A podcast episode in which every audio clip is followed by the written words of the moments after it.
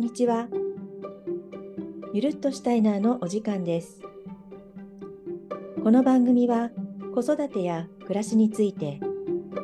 シュタイナー教育の観点から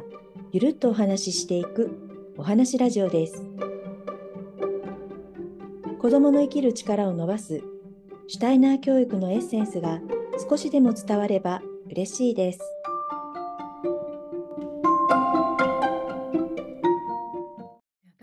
の子供にそのどのような原因であっても一旦子供に沿う形で、まあ、寄り添ってみるっていうところはそのアクションとしてはあの同じなのかもしれないですね。どのような原因であったとしても。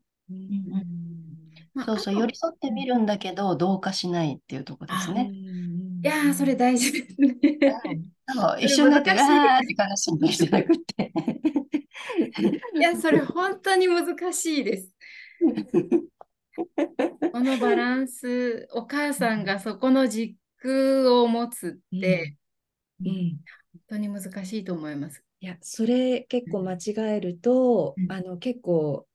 あの脅すわけじゃないんですけど、うん。あの結構そこを間違えて本当に佳代さんがおっしゃる通り同化してしまったりただただそれをあの原因を突き詰めずにこう抑えようとするだけだとやっぱりお子さんがこう感触を起こして何か訴えてることっていうのが、まあ、受け止められずにこうなんとなくおしなべられるみたいな形になってしまってあの最終的にやっぱりちょっとそれがあのヒートアップしてきてしまうっていうのも私教育の現場でちょっと見たことがあのあって、はい、あの結局ちょっと親御さんがちょっと向き合わない状況になってしまうと、あのそういうこともあります。だけどやっぱりお母さんずっとこうやってねあの特に小さいお子さんとのつながりとか一緒にいる時間がとても長いので自分一人で全部ってあの本当に佳代さんがさっきおっしゃったように周りの人にいろいろちょっと聞いてみるアドバイスなんかお母さんだから全部分かってないとダメっていうストレスは絶対抱えない方がいいと思っていて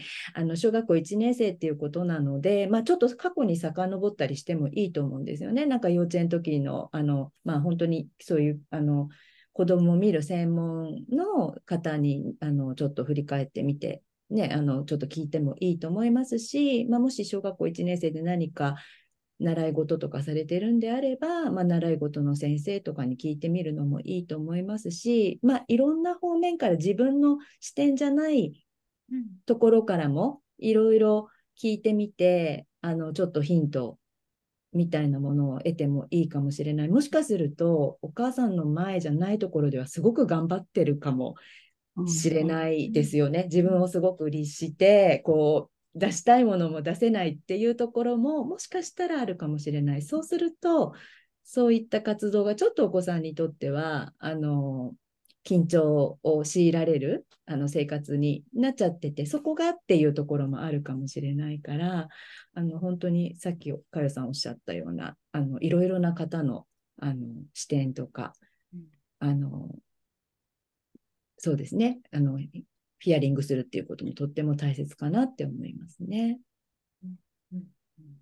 そうですね。なんかちょっと俯瞰して見られますよね。うんその人に話、自分が話してる状況をまた自分の耳から聞こえてくるので、それだけでも人に話すだけでもアドバイスとかなかったとしても、あの、ね、ちょっと冷静に見られるっていうのはありますね。そうですね。あとは、協力的になってくれると思うんですよね。そうやって周りに助けを求めると、ああ、お母さんすごい一生懸命やってるけど大変なんだなっていうふうに、あの、手を差し伸べようと、またしてくれる、そういった力も得ることができるんじゃないかなって思いますね。あとね、やっぱりお母さんって、あの、特に日本のお母さんって一人で子育て頑張ってるお母さんって多いじゃないですか。で、で、やっぱり子育てはなんかお母さんの責任みたいな、そんな、なんとなくそういうね、あの風潮もあったりとかして、自分一人で責任負っちゃってるっていうところ結構あるんじゃないかなと思うんですよね。で、自分責任一人で責任を負ってしまって、なんかうまくいかないと、自分が責任なんじゃないか、自分が悪いことしたんじゃないか、自分がいいお母さんじゃなかったんじゃないか、自分なんか失敗したんじゃないかって、自分のこと責めちゃってるってことあると思うんですよね。でも、お母さんが子供のこと全部見れるわけは絶対ないし、お母さんはお母さんというね、あの、見方を通して子供を見ているので、どんなに冷静に見たって偏ってるんですよね。一部分しか見れないわけですよね。だから、自分一人で責任持たなくていいんだよっていうことをね、本当にお母さんに言ってあげたいんですよね。あの、本当に子供のこと、子供に関わってる人すべてが影響していること。で、もちろんお母さんが多分一番近くにいるんだけれども、あの家でバーってなってしまっている、それはもしかして学校が原因かもしれないし、外で何かあったことが原因で、でもそれが出せなくって、でもお母さんの前だったら出せるからわーって出しちゃったみたいな、そういうこともよくありがちなことだし、あのそれ全部自分で責任、自分の責任だと、で自分で解決しなきゃって思うことじゃは必要なくてというか無理なんですよね。お母さんも完璧にはなれないから。だからあの自分ばっかり責めないであの他の人に協力求めたりっていうことを全然 OK だししていった方があの子供のためにもお母さんのためにもすごくいいと思うのであのちょっとですねあのあ自分うまくできてなくても仕方ないよねって思いながらあの問題起きちゃうこともあるよねでもあのなんとかね他の人の協力も得ながらできることやっていこうっていうふうにあのちょっとちょっと軽く考えてみるっていうのも一つすごく大きなことじゃないかなというふうに思いますね。そうですね。自分を責めないっていうことですね、まず。うん、うんうん、責めすぎず、何が起こってるか冷静になるには、一回ね、責めるのをやめて、愛情不足ですかねっておっしゃってるので、きっと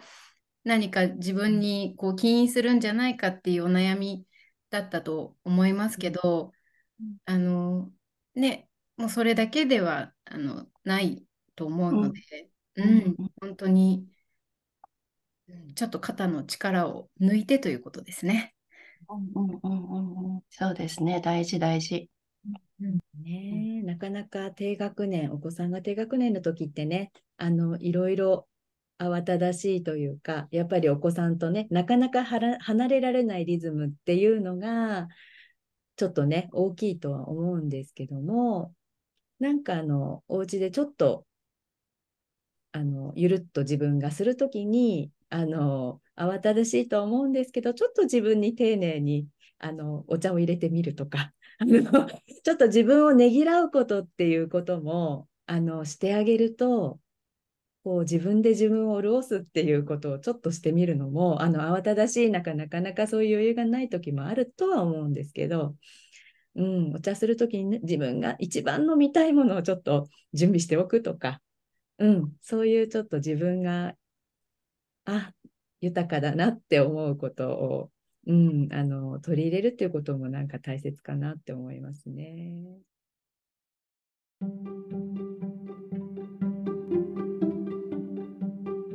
今日も聞いていただき